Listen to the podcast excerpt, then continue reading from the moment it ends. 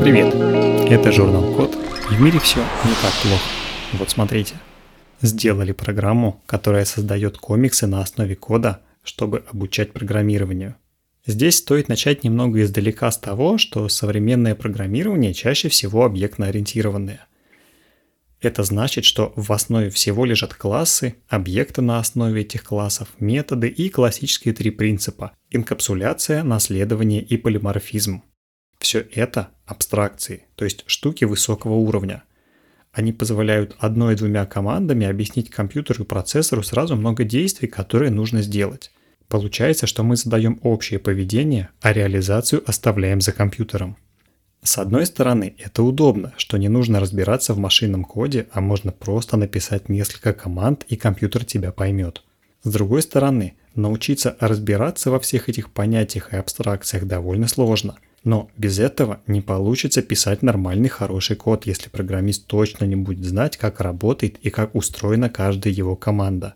И объяснять это с нуля – это тоже тяжелая и сложная задача. Чтобы сделать процесс обучения эффективнее, часто используют альтернативное представление информации.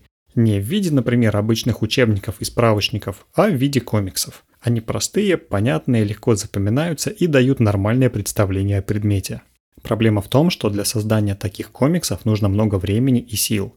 Так вот, в Канаде придумали программу, которая создает комиксы на основе кода.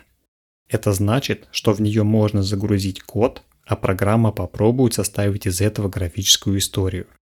Например, если в программе написано, что в переменной лежит число 10, то в комиксе это будет выглядеть что-то вроде «Вот банан, он стоит 10 рублей». И там главный герой стоит с бананом и рядом висит ценник. Конечно, программа периодически ошибается, приводит странные примеры и теряет логику, но зато она сразу выдает готовую рабочую заготовку с комиксом.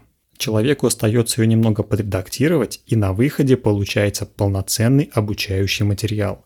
Получается, что компьютер сам учит, как на нем программировать.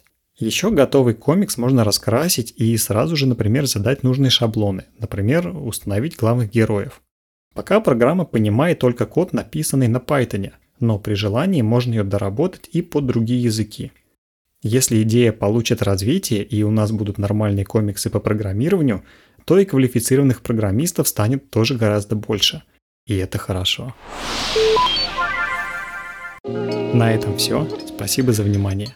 Заходите на сайт thecode.media и подписывайтесь на нас в социальных сетях. С вами был Михаил Полянин.